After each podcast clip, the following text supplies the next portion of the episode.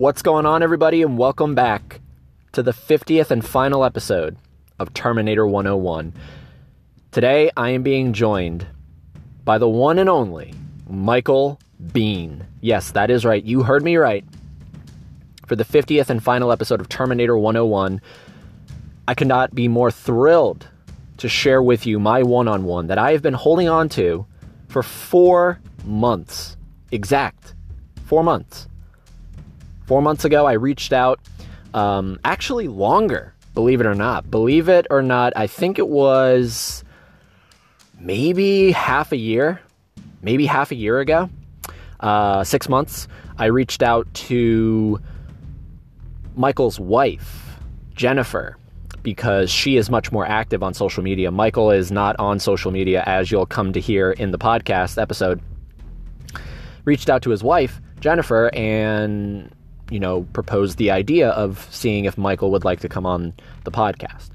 After a, you know, a little while, she got back to me, and uh, it took a little planning. It took a little pre-production, as you might say, but exactly four months ago, I sat down, not face to face, but connection to connection, and talked to Michael Biehn for well over an hour. He was so generous with his time, talking about familiar stories, but then, of course, I, of course, like to talk about things that I, I have not heard personally asked to him. So we go in those directions as well. So there's some familiar things here, and then there's some unfamiliar things here. Stuff you may or may not have heard previously. I'm just really happy and thrilled that for the 50th and final episode of the first phase of the podcast, the podcast is not going anywhere, but for the first phase, the 50th episode, what a way to go out, right? I'm not trying to pat myself on the back or anything, but man, that you know, that's why I've been holding on to this. It could have been easy to just release it instantly, but I knew that I needed for for my finale, I needed something truly special, and I think this is it. So, without further ado, sit back, relax, and enjoy Michael Biehn.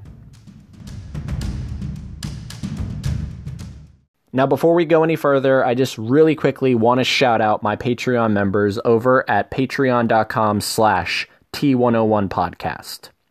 Lucas Grudzian, Engelbert Sebastian, Ruben Dobson, Danny Pirate, Ami Prasad, T. Bob Art, Marie Sperlich, Oliver Mercer, and Michael Wellen. Thank you for your patronage to Terminator 101. It means the world to me. I do not take it for granted, and you're all awesome. So thank you. Now, if you guys want to join that exclusive list, get extra content, benefits, early episodes, head over to patreon.com slash T101 podcast.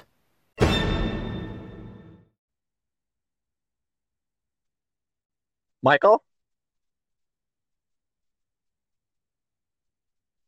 Michael, can you hear me? Yes. You hear me? Oh my gosh. Oh, this is wow. Hold on, I gotta take a second here. This isn't like this is really mind blowing for me. Thank you so much for for for for agreeing to do this. This is I've been like really nerve like like nervous getting ready for this one, and I've talked to uh, uh, some people that I'm very positive you're uh, familiar with, and uh, I've never been this nervous. So um, I apologize. Well, yeah, don't don't be nervous. Um, I'm not. Uh, I'm not really that scary.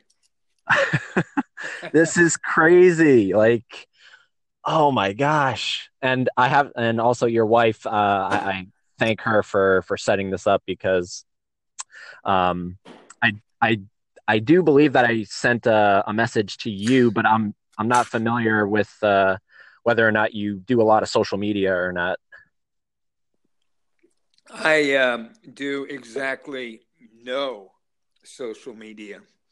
Um, I um, I you know I have a a difficult enough time with my phone I uh, use it uh, to text because my children quit um, um, picking up the telephone. So I had to learn to text, and uh, I can email, and um, I love going on YouTube at night, basically, instead of watching television or or or looking for movies. I, I go on YouTube, and within I don't know five minutes, I'm watching a documentary about something that um, you know, I didn't know Mickey Mantle or, you know, I mean, just like it just, I find it fascinating.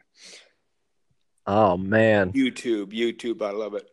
Yeah, it's crazy. It's, it, I mean, it's really nuts. Um, so this is uh, a podcast, obviously dedicated to uh, Terminator, and um, uh, when I found out that uh, it was going to be happening today, you coming on, I quickly put together like a little thing that I could share on social media to let you know all my listeners know, and uh, you know said if there's any questions that you guys would like to ask, um, you know feel free to put them in the comment section, and uh, they did, and so that was kind of the holdup. I was just uh, writing them down to make sure that I had them readily available, but uh, before we get to those. Um, you know, anytime I have somebody on, Peter Kent, um, uh, Danny Cooksey, he was on last night. Uh, I like to always start at the beginning and kind of, you know, really figure out how this industry became your calling. Cause I don't think that that's, you know, anytime we see you at a convention or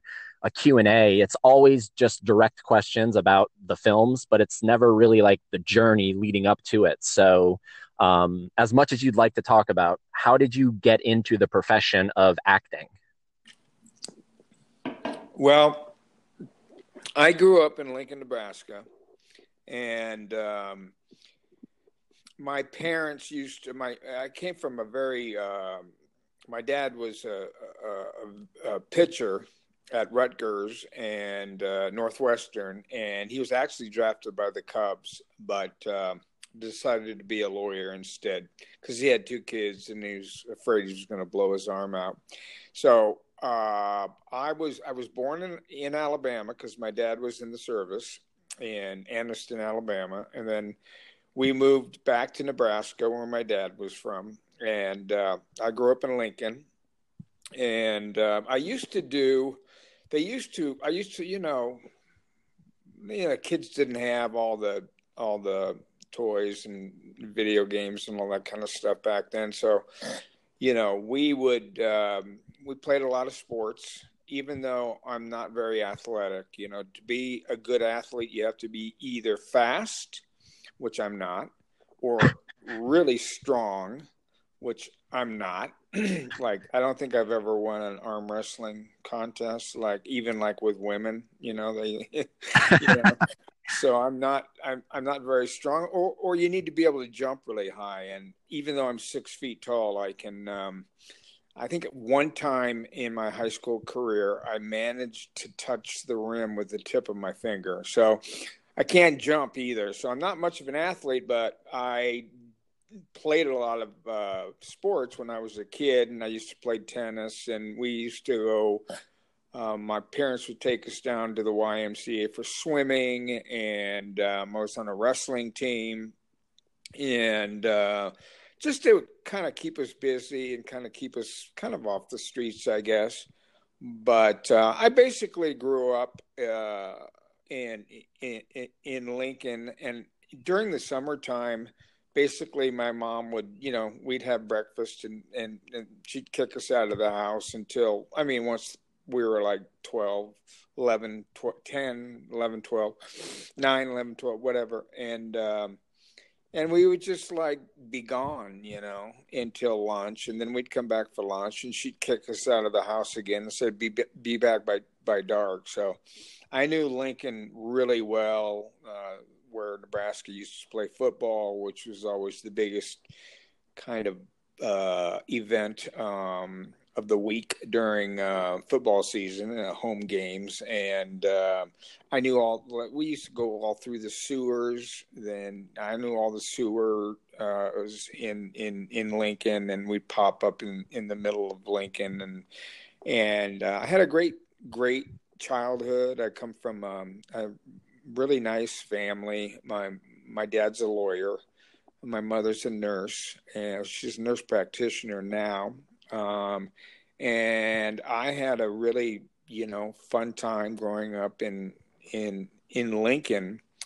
And uh, then at one point, my dad was working for an insurance company, and the insurance company went under, and so he needed uh, a new job, and he had a friend of his um, named uh, Wachtel. I can't think of his first name. Wayne Wayne Wachtel, not Wayne Wachtel. Anyway, um, and he was living in a place called Lake Havasu City, Arizona, and uh, so that was where a guy by the name of McCulloch bought all the land around uh, a lake, brought over the London Bridge, and um, kind of made a, uh, a, a, a canal and and put the bridge over the top of it. And it was, you know, it was kind of a, it was, it was, it was a great, great place to grow up in. It was the desert. It was very, very hot uh, about three months out of the year. Very, very hot. Um, it's probably the hottest spot in the nation. We didn't have a weather um, station, but in Needles, which was very close to us, did, and they were always like between Needles and um, you know a couple of other places. They're always the hottest spot in the nation, and we were always a couple couple of uh, degrees hotter, hotter than needles. Death Valley, I think every once in a while would get in there. So it was very, very hot, but it was a great place to grow up. There's only 6,000 people that live there. There's beautiful, beautiful, beautiful lake, beautiful, beautiful mountains around that. The stars were just absolutely phenomenal. Um, and, you know, there used to be donkeys, like, and there were no police. There wasn't big enough to have a police department. So if something happened, car accident happened, they had to come in from a a, a nearby town, Parker or um, uh, Parker. Anyway, um, so we just you know we had our motorcycles and we just you know you know tore it up, had a good time, and uh, went to school. And it was a really small school uh, because there was only so many people in town. And I had done some community theater back in uh, Lincoln, just just because my parents like to keep, kind of keep us off the streets. And uh, one of the things that I realized very early is that's where all the pretty girls were.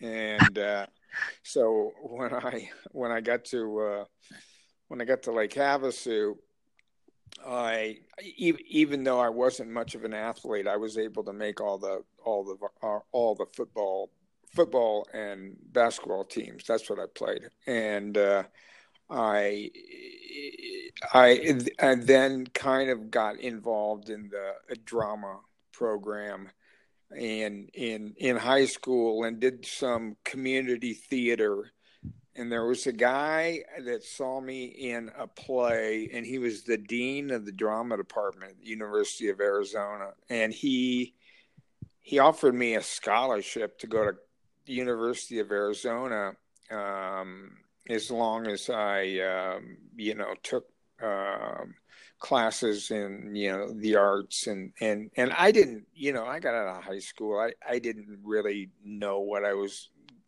to be doing with my life. But, you know, a scholarship, I mean, at that time it was books and tuition, which really wasn't that much money. I mean, these days I'm sure it's, you know, I, God knows what it is. But uh, at that time it was kind of a, the, the, the, um, the expense of going to college was basically, you know, having a place to live and eating and, and going out at night, you know, and, and buying and, but, but anyway, so I took that scholarship and I went to college and I really wasn't prepared for college because I really wasn't even, I wasn't much of a student in high school. I was, uh, I think I, I would be now classified definitely ADHD. I was just like kind of never really paid any attention in class and was always messing around and uh, I just I kind of got by uh, like with a, like with a C average, just by, you know, I, you know, just by having enough smarts to kind of get by. And uh, but but by the time I got to college, I uh, my first semester of school had like an acting class, a history of the theater, um, uh, a stage building class, and I think it has some sports class. So I had like 16 units or whatever, but they were all like easy, like classes. And then the second semester, I started getting into things like English and you know uh, biology, and and I was just like way in over my head. So my parents, like I said, were my dad was a uh, lawyer and my mother's a nurse practitioner. My brother was in law school at the time, and I was going to be the kid who had to go home and say, "Well, yeah, yeah, that's the Biehn boy who flunked out of college," which is basically kind of what what I was doing. So I kind of did a preemptive strike there because I didn't want to go home that way, and and and I told my parents that I didn't like the program, and that they wouldn't let you know freshmen and sophomores on stage, which was true, but that you know and uh, we had to do all the like the grunt work for the juniors and seniors. And um, which and but basically i i just was not uh, uh, i'm not you know uh, academically you know i just wasn't doing very well so I, I, I, I did this preemptive strike and I just told my parents, you know what, I, I don't like this. I, I just want to move to LA to be an actor and I thought in my head at the time, I thought like, well, okay, I've got like, I've got like, uh, you know, you you go to L.A. and like nobody really expects you to, succeed right away, you know, and and and and so I kind of gave myself in my mind, I gave myself ten years. I was going to go out to L.A. So I went back to Havasu. And I worked two jobs. I was working like 80, 90 um, uh, hours a week and I I um, I put together two thousand dollars, and my I took my mom's got a new car, so I took my mom's uh, little red uh, yellow Volkswagen out there, and um, and and got out there and didn't know anybody, didn't know anybody at all, and uh, got a little apartment and. Um, that was the beginning of me starting to go around um, to different um, commercial agents and uh, modeling agents and um, acting agents and acting classes and um, you know the best thing really that i probably did was get involved in some acting classes and you surround yourself with people that are doing and wanting to do the same thing that you that you did or that, that you want to do. And um, you know they have agents and sometimes you know you'll get introduced and so on and so forth and uh, i was a very very pretty young boy and uh, there was uh, you know it was there were a lot of gay men in the in the industry. There were like all it just seemed like everybody, the agents, the casting directors, the managers, the you know, producers, direct, it just seemed like there were a lot of, photographers. It just seemed like there were a lot of gay men and they paid attention to me.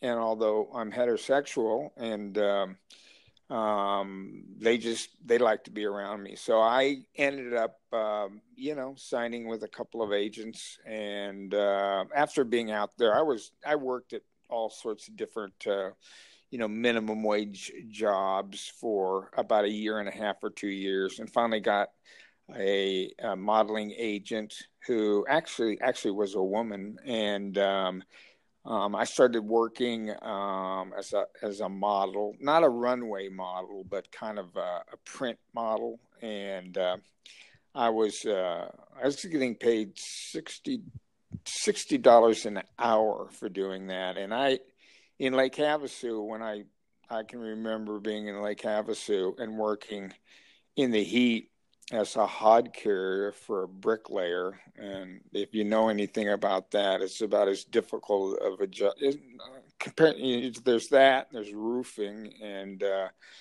and I was being, getting paid 90 cents an hour at that time when I was a kid. So $60 an hour was a pretty big deal for me. And I, I started picking up uh, the May Company was a probably a store that's not around anymore, but it was a big company in LA, and they had me in there to do these like advertisements for different stores and stuff like that. And um, you know, I eventually got a commercial agent, and and and I went out for some commercial jobs, and uh, eventually got a couple of commercials. I didn't really do that well in the commercial field because I didn't really like commercials, and I think even though I was like trying to smile and act, uh, you know, really kind of uh, really, you know, like I, was enjoying, you know, that I was selling this, enjoying this, or whatever. There was something underneath that was going, you know. I really, really hate this. I, I don't like this. So I never really seemed to do very good at commercials, but then I got I, I, got into the Screen Actors Guild by doing one, and uh, then I was signed by a an agent and started doing bits and pieces and television. Uh, my first job was a pilot to a, a, a, show called Logan's Run, which was based on a movie. Um, and, and um, I had a couple lines in it.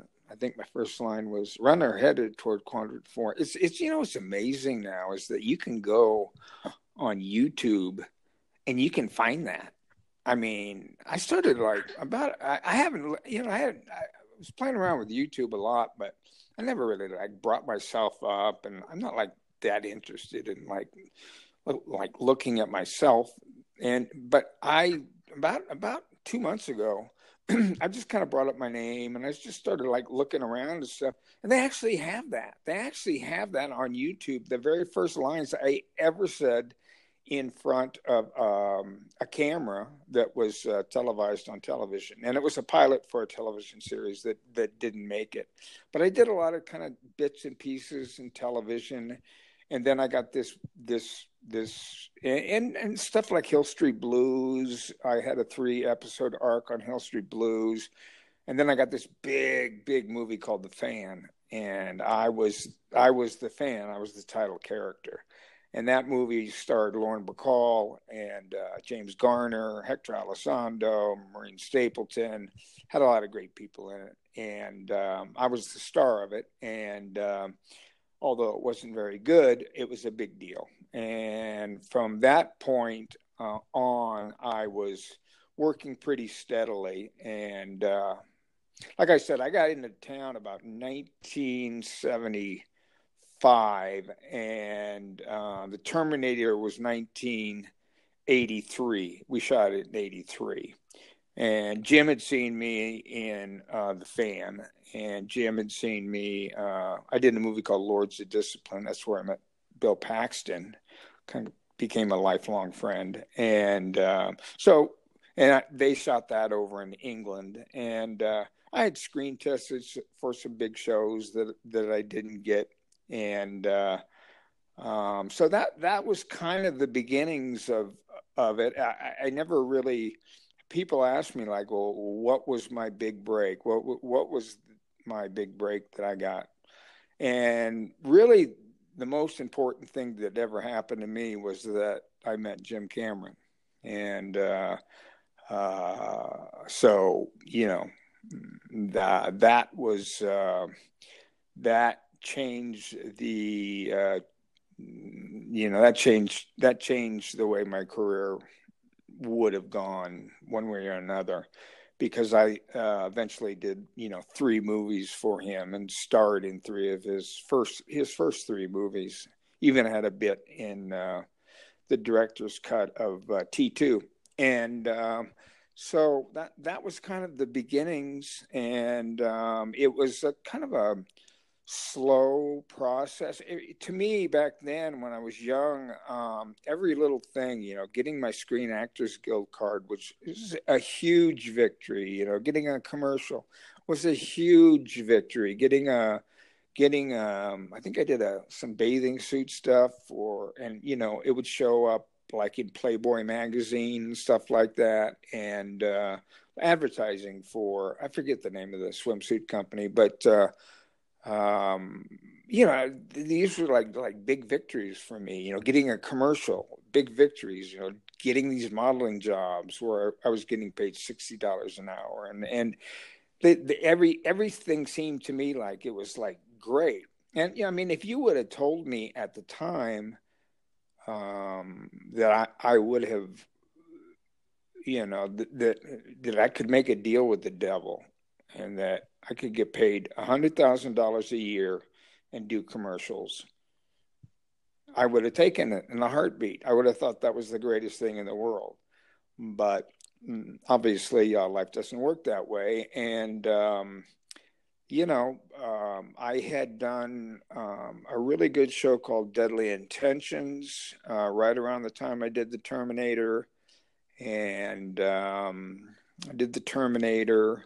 Terminator was not uh, a, a, looking back at it. People think of it as this, you know, great movie and um, it is it is without a doubt i mean it was made for six six and a half million dollars and it made 40 million dollars so it was very successful but it it didn't get like good reviews siskel and ebert were like two thumbs down um, nobody nobody really thought arnold schwarzenegger would you know was really somebody that they, you know, and I wanted to work. I was a young actor at that time. I wanted to work with De Niro and Pacino and Jack Nicholson, and you know, here I am, you know, like doing a movie with uh, Arnold Schwarzenegger, and um, uh, it wasn't really until I met Jim and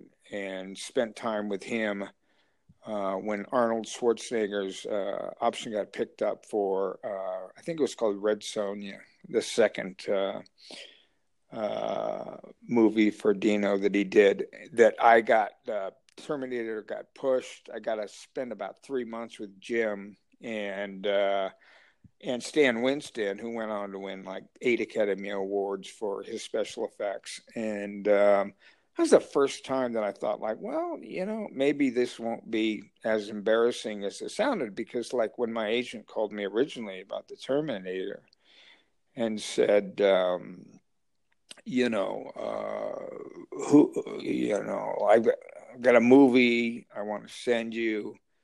And um, I said, well, okay. Um, who, who's involved in it? I mean, who, who's directing it?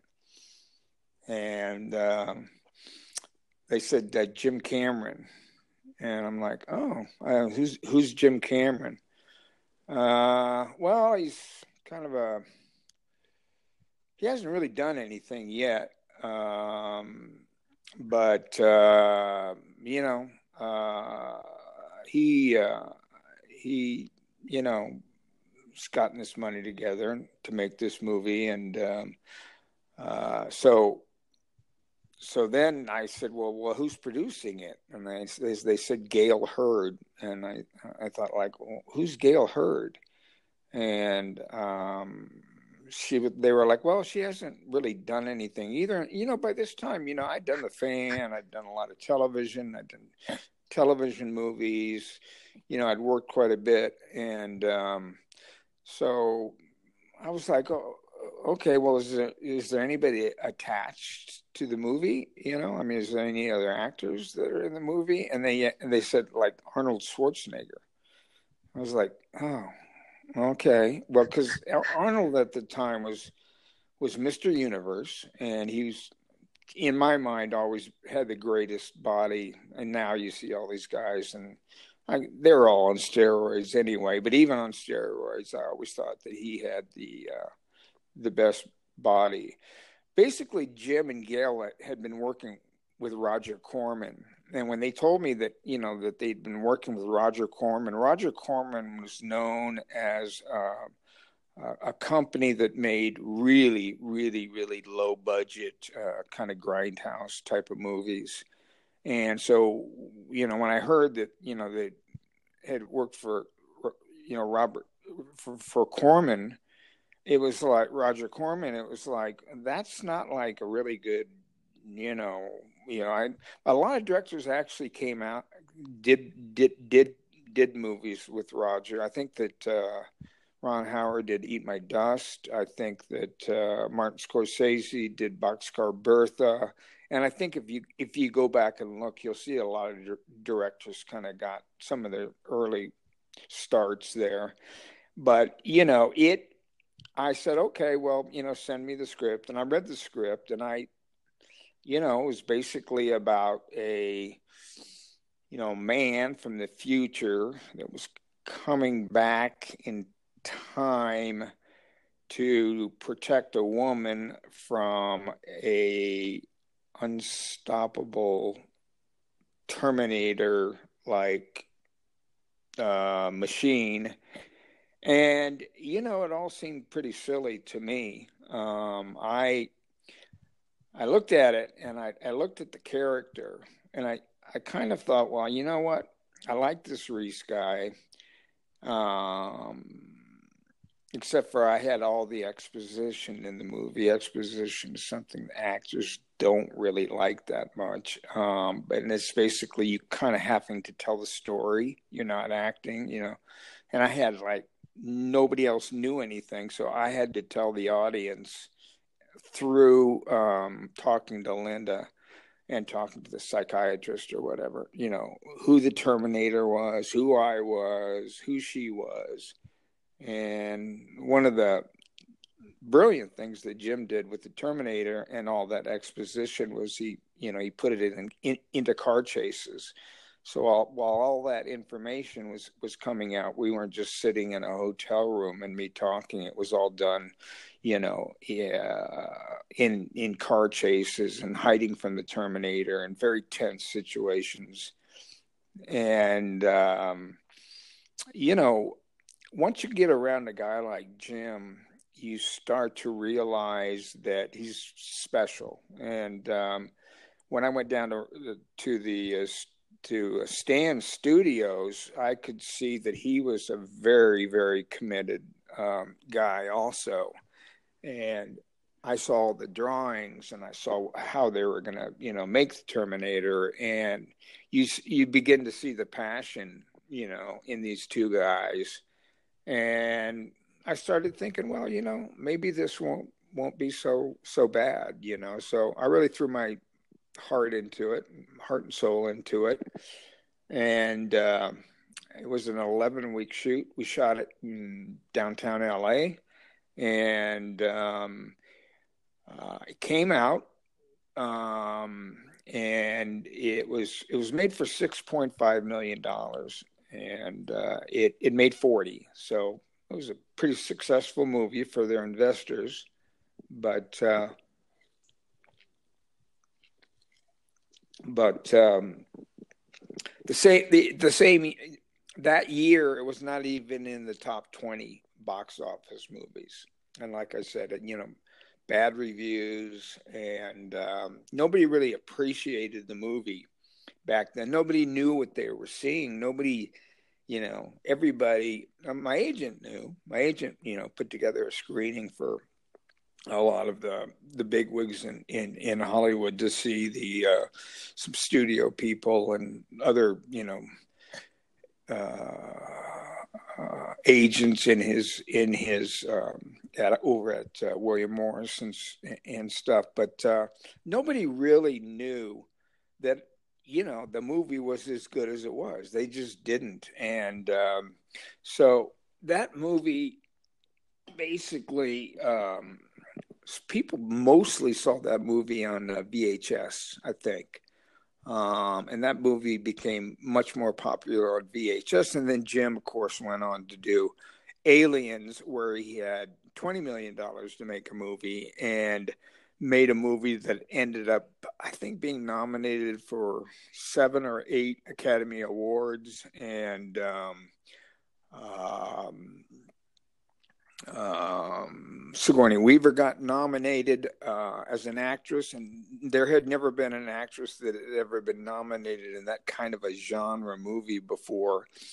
So that was a big deal. And then, you know, I think people kind of then went back and they realized, you know, what the Terminator was. And, you know, I I have people, you know, talk to me uh, you know, for 35 years, they've been saying, you know, I watched that. I've I've seen that movie 200 times. You know, guys over in Afghanistan and over in Iraq and stuff. You know, like talk about that and other movies, Aliens, also, and Tombstone, and some other movies that I've done too. But um, it's uh, it's a movie that um, there's a couple shots in it where the, the, the special effects are a little a little a little um, 35 years old. Um, but, um, you know, I think it's, I personally think it's a, a better movie. And well, you know, let's just say I think it's got more heart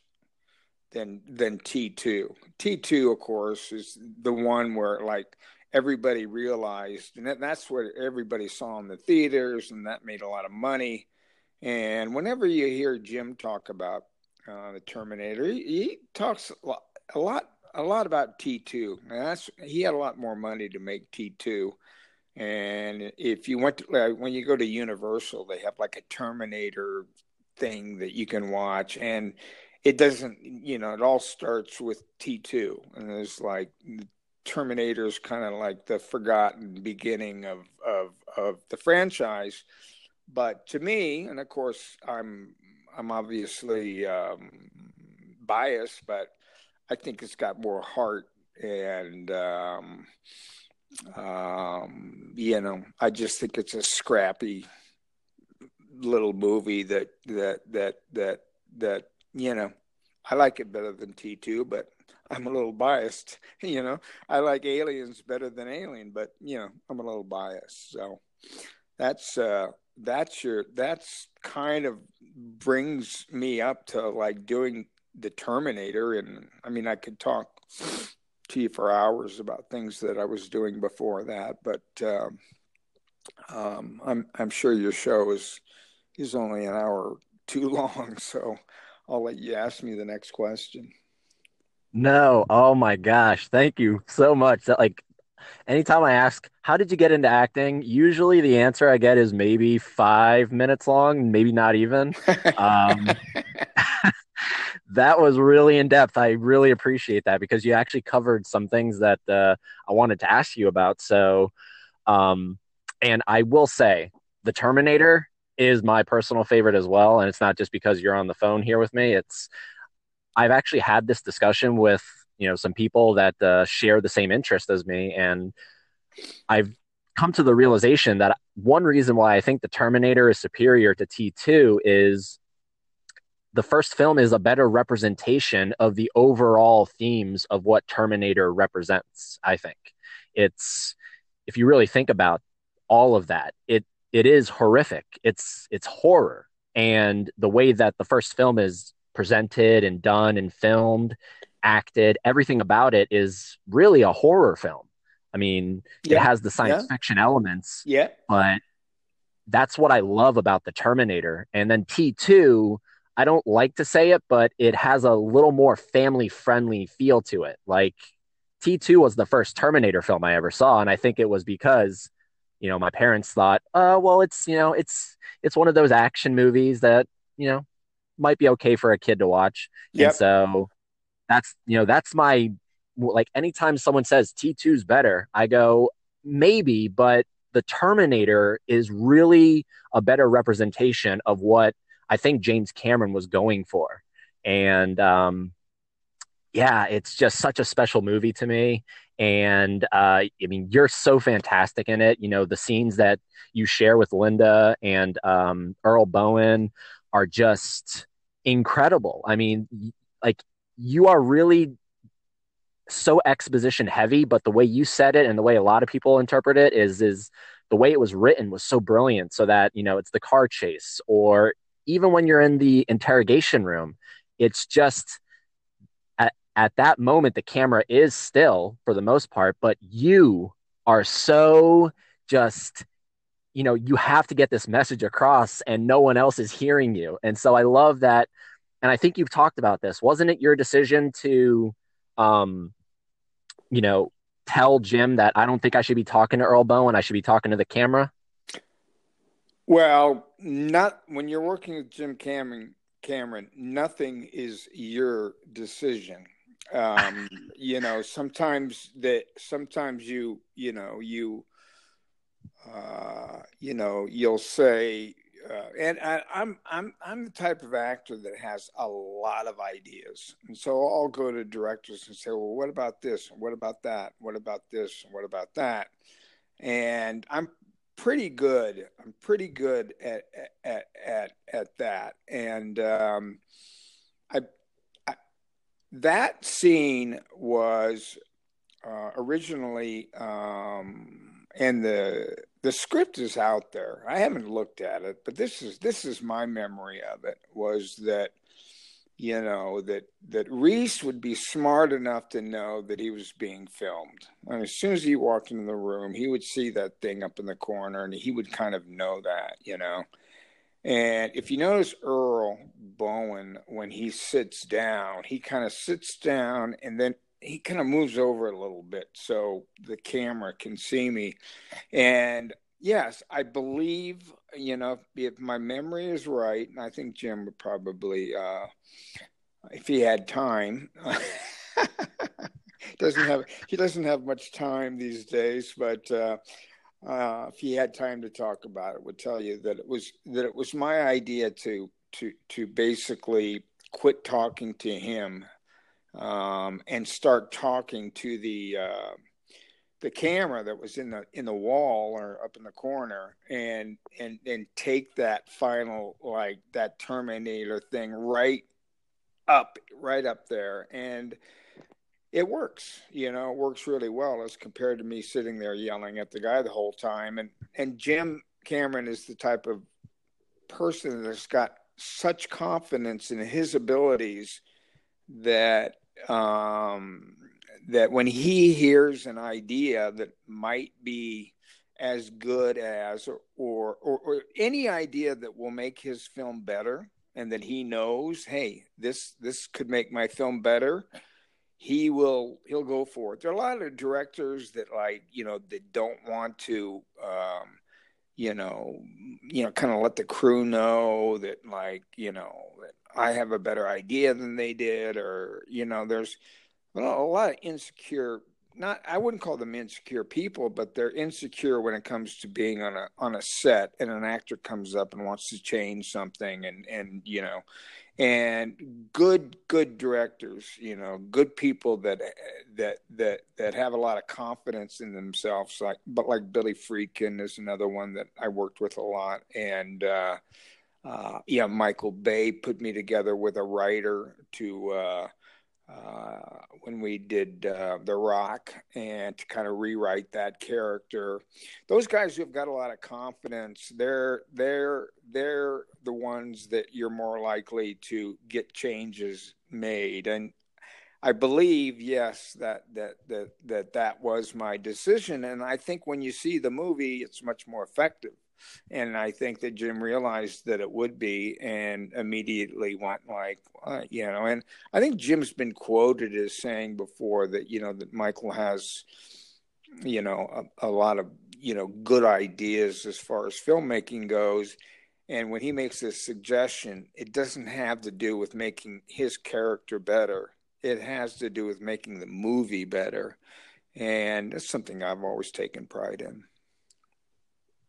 Wow. Wow. Yeah, I mean that scene is it just sticks out in my memory like like anytime I watch the film with someone who's never seen it before, it's one of those scenes where I just I stop looking at the film and I look at them and I'm and I'm looking at how they're going to react to what you're doing on the screen and usually 10 times like like 9 times out of 10 it's just they're silent and it's just that scene really if you're not hooked up until the point where that scene happens in the film, if you're kind of just like, yeah, and and I don't know how anyone could, but Right. if you are, I think it's that moment, honestly, that really hooks people, and they're like, man, this this is a film to watch all the way through, just because the guy is so in the moment. It's just, and that's something I wanted to ask you about, like to do something like that. Do you have to?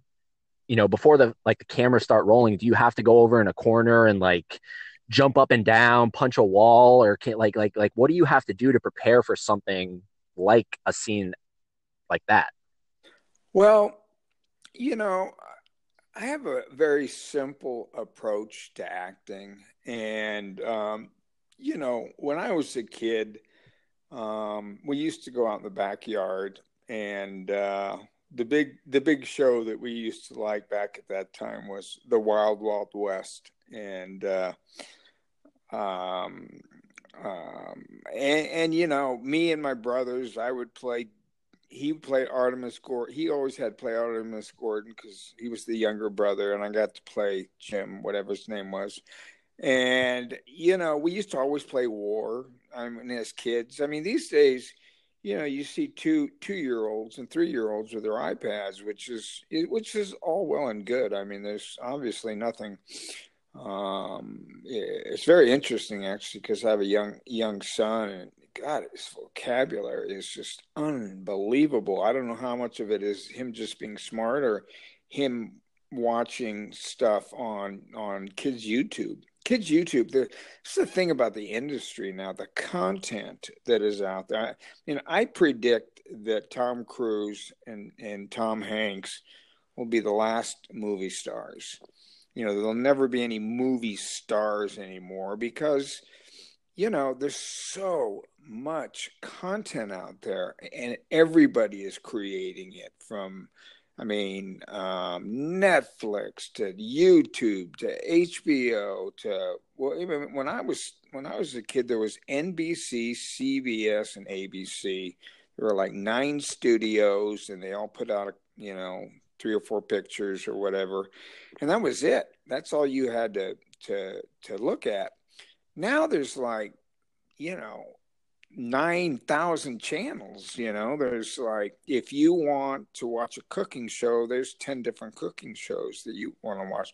If you want to watch sports, you can watch, you know, NFL stuff all day long. You can watch NBA stuff all day long. There's the golf channel. There's um, tennis you can watch all day long if you want to watch news, I mean, you know, you've got MSNBC, you've got Fox, you've got ABC News, you've got um, CNN, you've got, you know, and as far as like uh, actors go, I mean, you'll get something on right now. It's Game of Thrones, and Game of Thrones is, you know, kind of the big deal, and um, and you know there there will be things that you know come out that are that that stay a while but you know there's a lot of stuff that's on television i'll hear it's in its third season and i'll be like well i never even heard of it before when it's in its third season you know and it'll be on like hulu or it'll be you know um i think netflix is making like 200 series or 200 different uh, uh, kinds of content, whether they're movies or, or, or, television movies. And, you know, you have big movie stars working now for Netflix. Plus you have like, like if you want to watch comedians, you got, you know, you got, you got Bill Burr and you've got Louis C.K. and you've got uh, Jim Jefferies. And there's so much content out there now that it's a different – animal than when I used to turn on the TV. When I was a kid, the only thing I could watch was Saturday morning cartoons. I mean, other than that, I wasn't interested in the soap operas and I wasn't interested in the news when I was 10. And um, I used to stay up late every once in a while and down in the basement, turn on the TV and watch the Dean Martin show without my parents knowing about it. And but you know, there just wasn't that much content. Now now there are you know, there are film festivals that are basically films that are made on telephones with your tel- with your iPhones, you know. And the film festival, the, the whole film festival is about you have to you have to have shot the movie on your telephone. And so anybody can anybody can make content. You go to you go to YouTube for kids. There's hundreds and hundreds and hundreds and hundreds of different content. And you can see everything from you know the earliest um, you know Mickey Mouse stuff, the earliest Disney stuff, all the way through all the cartoons that I grew up with, and Mighty Mouse, and and and you know everything's on YouTube. Everything is on YouTube. You can't, you know, like I said, I was shocked when I I, I saw that those first two lines I had in um, um, Logan's Run. It's on YouTube. Everything's on YouTube. Everything, and um, so it's it's a different animal now. It's a different. Um, I just don't think that you're going to see. This is Jennifer calling. Are you still there? Yeah, I'm still here. I'm just gonna. I'm just gonna. I'm just gonna let this go. Okay.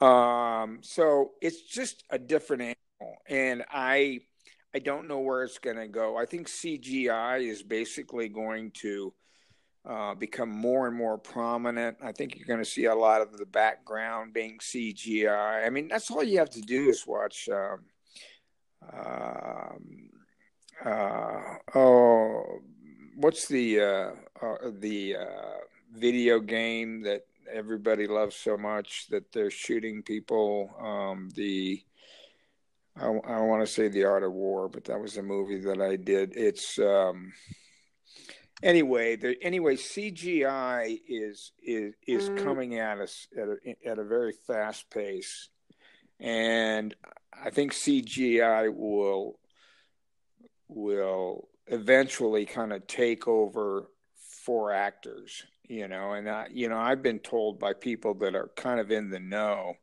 that you're basically going to be able to, in the near future, be able to take your face and that's yours. But you can take that face and you can give it to a company to go make a movie with it. And they can take your face and then they can go make the movie with it.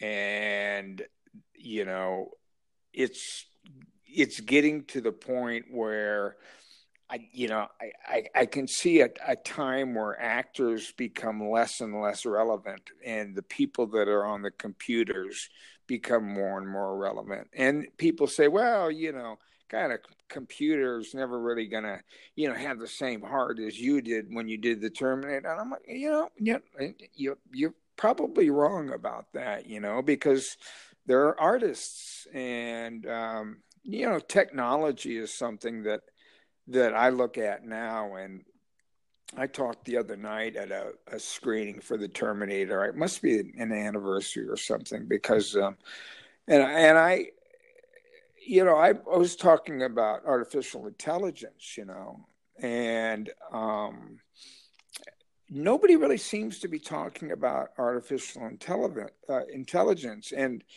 you know, you have yeah, Stephen Stephen Hawking's, you know, before he died, you know, he's probably the greatest mind of you know of our generation, of my generation, in anyway.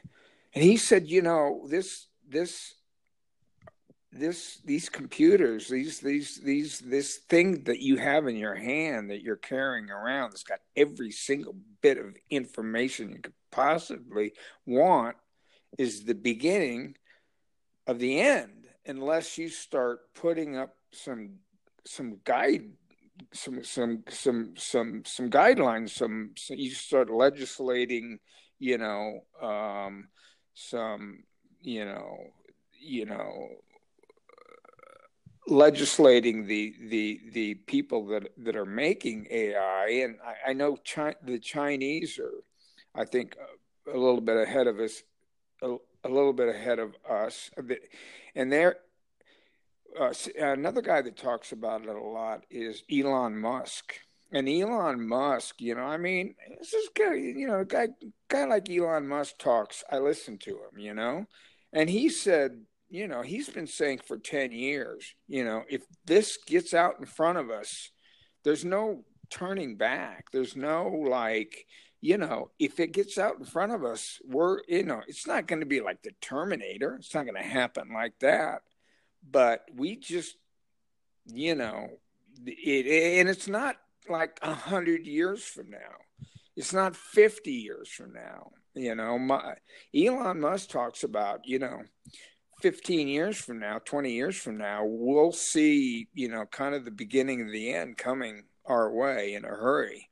And you know you know you can you can take it for what it's worth but um, you never hear any, you know, we've got like 20 candidates that are running for the Democratic nomination. Nobody ever mentions it. Nobody ever talks about it. And um, I truly believe that um, that it is, you know, if you look if you look now, if you walk around, uh, you go to the airport, you know, like everybody's on their phone every single person is on their phone, you know, and and nobody's talking to each other, and people in their cars are are, are you know they're, they're they're all they're all punched in to where they know where to turn right and turn left and whatever. And this is just the beginning. And the computers can they can they can learn so fast that it is just just absolutely incredible. And so, you know, when you think about the Terminator, and of course that's a, a very rough version of it, I totally believe that that is going to happen to the human race and that we are just going to be part of you know you know there were the dinosaurs and then there was you know then there was a man and then there was um you know, there was, you know, when we started getting um, the industrial age and then the computer age and then the AI age. And, you know, AI, I think, is something that people are not paying attention to. And uh, people like Elon Musk, they've spoken in front of Congress, they've spoken in front of uh, uh, Senate. They've spoken in front of uh, all the governors, and like nobody really pays attention to it because everybody just wants to make money. And uh, you know, the better AI you make, the more money you make. And um, I just think it's it's a catastrophe waiting to happen. And but you know, you know, I probably won't be around for too much of it. But if I live to be as as old as my mother, um, I think I'll everybody will start seeing, wow, we should have, um, you know, we should have paid more attention to what's going on. So that that's something I don't I don't think people ever talk about. They don't really realize that that Terminator um, scenario is it's going to happen. It's definitely going to happen. I mean, you, you can say, "Oh, it's hundred years away," or "It's 50," but it's definitely going to happen. Hi, buddy. Well, see, maybe all it takes is instead of uh, Elon Musk going to Congress, maybe maybe it takes Michael Biehn going to Congress and reenacting your scene to uh, Dr. Silberman, but do it in front of all of Congress. there, you, there you go. That might do it. I don't think so, though. They've got they, they've got other things to worry about right now. Oh man, no, I do agree with you though. It is, uh, it's definitely scary, and you know, James Cameron is, um, you know, very, very outspoken when it comes to stuff like that, and uh, clearly he's back on board for another Terminator film. So I, you know, I feel like he's been kind of re-impassioned with the whole idea of it. Of like, I need to, you know, if nothing else, I need to make another story so that people get the get you know get the idea of where we're going here and he did a wonderful q&a when he announced the new film um, where he talked about that and uh, it's it's definitely scary stuff but um, i mean you know it's it's almost like it's almost like it's inevitable, really. You know, at the end of the day, it's just that's the way it's designed. It's the way the human mind is, and you can do all the shouting you want, but you know, humans are just so wired, and they have their they have their toys, and that's what they love. So, I mean, it is what it is. But um, you know, you've been a part of those kinds of films, so you know, you've you've you know that's why I said maybe it takes Michael Biehn you know, because people no, people put you know two what? and two together. You know what? Nope, nobody is going to listen. You know, if if you're not going to listen to Stephen Hawking's and you're not going to listen to Elon Musk. Um, you know, Michael Biehn's going to sound like a crazy man running around saying, you know, the computers are taking over. The computers are taking over. They're, they're just going to look and go, like, God, a guy's still still playing Reese. yeah. What did uh? What did uh? What did Earl Boen say? He said, uh, in in in layman's terms, he's a loon. Yeah, uh, exactly we'll see. We'll see how much of a loon he was. oh man. Um so yeah, I mean, you know, I could ask you about, you know, what was it like doing this? What was it like doing that? I feel like like you said, it's all on YouTube. Like you've done so many Q&As, you've done you've done so many interviews and it's all out there. And you know, when I was getting ready for this, I was like what like what else is there to ask. You know, uh, funny enough, I reached out to William Wisher, um, and uh, initially when I pitched the idea of coming on, he got back in touch with me, and he was like, "I don't want to do it, and I'm and and and I don't want you to think I'm like a like a mean old man. It's just I'm terminated out, and." I understood what he was saying, but it was so disheartening because it's like, you know, this is like what I live for. You know, Terminator is literally my passion. And um, you know, so when I was trying to think of what to ask you and talk about, it was just awesome to know that you were on board for coming on. And something I don't think that is asked a lot is the thing you mentioned about at Universal, which believe it or not is no longer there. Yeah, um, right. I, I, uh, I think you're right. Yeah, the T2 3D attraction. Yeah. And I'm actually wearing the hat right now uh, because I'm in Florida and that was the original uh, location at Universal Studios. But were you ever approached to no, maybe no, no. have anything to do with that? No, no, no, no. And I like I like I understand, you know, why um what happened with T2 happened and um I love that, you know, dream sequence that you're involved in in T2. I think it's I think it's wonderful and I think it while it might not move the story forward because I think that's one of the reasons why it was cut. It was just essentially, you know, we've we've been here, we've seen this, we've done that kind of mentality. It was really well, you know, well filmed, well acted, and so I think that they could have, you know, kind of expanded upon that a little bit for the attraction. I don't know how they would have, but I think they missed a missed an opportunity with that. I don't know if you agree with that or not, but well, you know, here's the thing. I, I think that Jim probably had a lot to do with uh, what Universal did with it. I don't think that um, you know I wouldn't go into anything like that without going to Jim Cameron and saying, "Hey, hey, how do you see this?" And um, so you know, I mean, it kind of is what it is, and uh, you know, I in my heart you know, I feel that like, you know, that the original Terminator with the love story and is is is the seed that was planted that sprouted this tree this tree of all these other terminators you know and it was it's it's the seed it's the beginnings of it. And and i was the person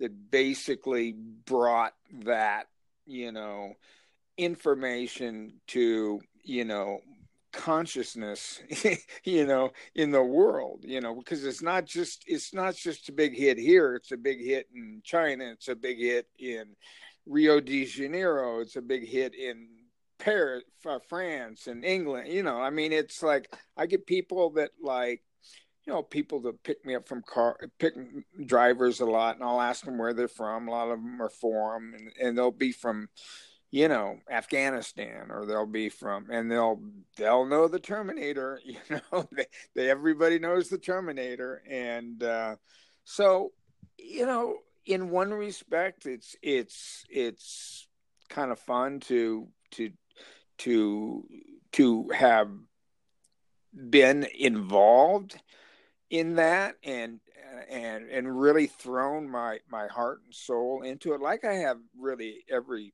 every well i wouldn't say every every show i've ever done. Sometimes you work on something and you know you got to get your kids through college and you you kind of you kind of know ahead of time it's probably not going to be um, you know an, uh, an academy award winning movie or an emmy award winning television show or something but uh, you know i do my best to you know try to be as honest as i can on film and um you know it it really doesn't it, it it doesn't consume any part of my life. The only time that I ever even think about it really is when I'm asked to do an interview. And um, you know, I've got a I've got five boys and I've got a little one here at home that's just turned 4 and I've got a group of people around me that that that I want to take care of the best that I can, and and that's really kind of what I'm uh, focused on more than anything else. I'm focused on kind of um, uh, you know I've got a I've got a script that that that that my my son wrote that I that I think has got a lot of potential and um, um, and so I'm I'm kind of working on that with him, and I'd like to see him get that made. Um, but I, you know, I try to spend as much time now really with my family. And like people say, are you still acting? And I'm like, well, I mean, not really, because I mean, there's really no reason for me to go do, you know, like eight episodes of The Walking Dead or something like that. Because first of all, they're they're not really paying actors, you know, quite what they used to pay them. They get actors for almost nothing these days, unless you're like the stars, real stars of the shows and stuff. And and you know, I don't want to be away from my my young son, who's you know four. I don't want to be away from him for a month. You know, I'd rather be with him for a month, and I'm financially like i'm not a wealthy person but i can get by. I've got a my my screen actors go pension plan and my own pension plan and residuals and the comic cons and so on and so forth. Yeah it made me i have a comfortable life and um you know so unless jim cameron comes along again or they decide to do the what you didn't get to see him yesterday. Okay, all right, Jen. All right, all right. Oh, you leaving? We're gonna leave again to go see my mom, so I wanted to make sure you got off and saw him. Okay. It's my my wife telling me that we're gonna have to wrap this up. Oh no, absolutely. I totally understand. Uh, happy wife, happy life.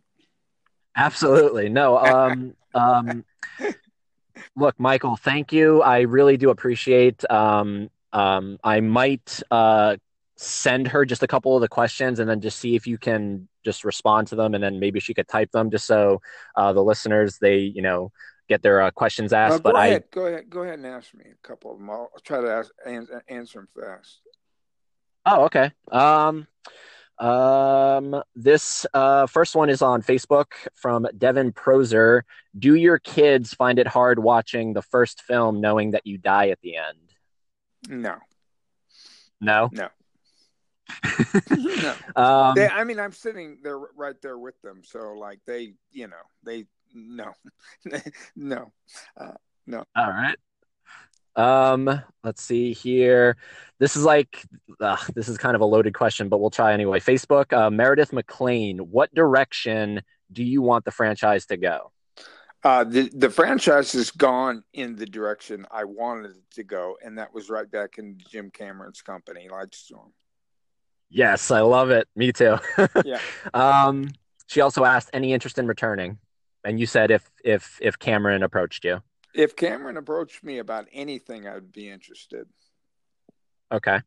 Um, was it? Oh, this is from Mark O'Connor, also on Facebook, who has met you twice. He uh, wanted me to let you know, and he loved both encounters. Um, did James Cameron consider you to play the role of the T one thousand, and that was turned down? You know, there's a lot of urban kind of leg, leg, urban legends that go along. I mean, I've heard that, but I, I Jim has never told me that personally, so um, I don't. I, I really don't know the answer to that. Okay. Um, and then just one more. Let me get a really good one here. Okay. Um, lots of love for Kyle. That's what I just keep getting. Lots and lots of love for Kyle. Um, this is a good one. Uh, this has nothing to do with Terminator. Okay. Um, the Alien Three audio drama. Does that ring a bell? Sure. Um, my my good pal Gershom, him and I host a, a live stream show, and uh, he wanted to ask um, about that, and then he said, "Is Hicks returning to the silver screen anytime soon?"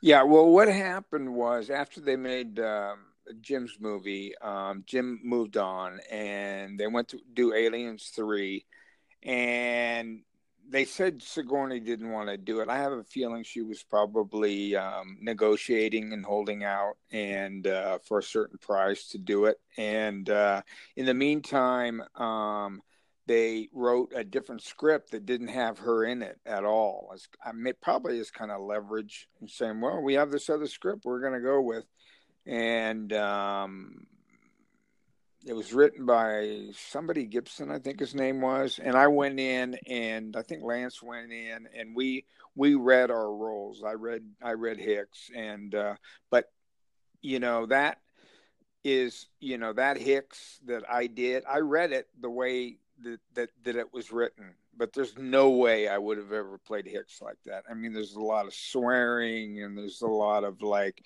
talking and you know him being and I, I would have you know if that if that would have been the script i would have immediately gone to the director and say hey wait a second. This is this is not the hicks the way the, the way that I, I know hicks. And if you want me to play him we're going to have to you know kind of work on this. But what i did for the audio version is i i i you know i i played it exactly how it was written so people would know what they you know what they wanted or what they were showing Sigourney to say, well, you know, we're going to shoot this, we're going to shoot this, and then I think they finally made a deal with Sigourney, and she went on to do three, which was a disaster, but um, not because of Fincher. Um, that the three people I think that that dislike uh, Aliens the most, um, a- Alien Three the most. Uh, he uh, David Fincher has been quoted as saying, uh, "Nobody dislikes um, Aliens three more than me," and uh, you know I don't think Jim Cameron was too happy about it because you know he spent the last third of his movie saving Newt, so you know to have her you know dead on arrival in the next, you know, forget about Hicks. I mean, it's like Newt. We spent the entire movie saving her, and like now she's dead before we even get started on the next movie. So I don't think Jim was ever too happy about it. And um, um, and of course I wasn't very happy, but you know, um, I had other things going on. It wasn't that big of a deal. Alrighty, well there you go. And uh, just so you know, Gershom, his middle name is Reese, and uh, he never had a middle name. And when he was able to choose his middle name, he ended up choosing it because of uh, Kyle Reese. So, um, it's you know michael i really appreciate you coming on uh, everybody that listens to this is gonna have uh, a real treat to listen to so Yep. thank you and uh, your work means so much to so many people Well, when your when when your uh, site blows up, you know, um, get a hold of me again in another five or ten years, and we'll have another talk. all right five or ten years you got it All right, buddy. Take care. And, and Bye, Michael. uh, unless the Yes. uh, unless the uh, the computers have taken over. get to congress go go All right. I'll talk to you later. Thank you. all right mike Bye-bye. bye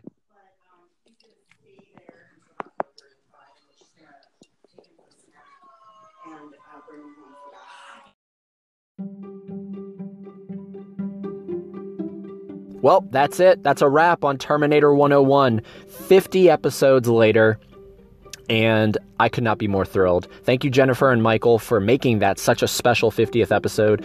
It's so near and dear to my heart. And thank you, everybody, for tuning in each and every episode. I hope you'll continue to listen because I'm not going anywhere anytime soon. The podcast is evolving to Eddie Green's 101. Of course, when I reference it, it's just going to be 101, but the official name of the podcast is Eddie Green's 101.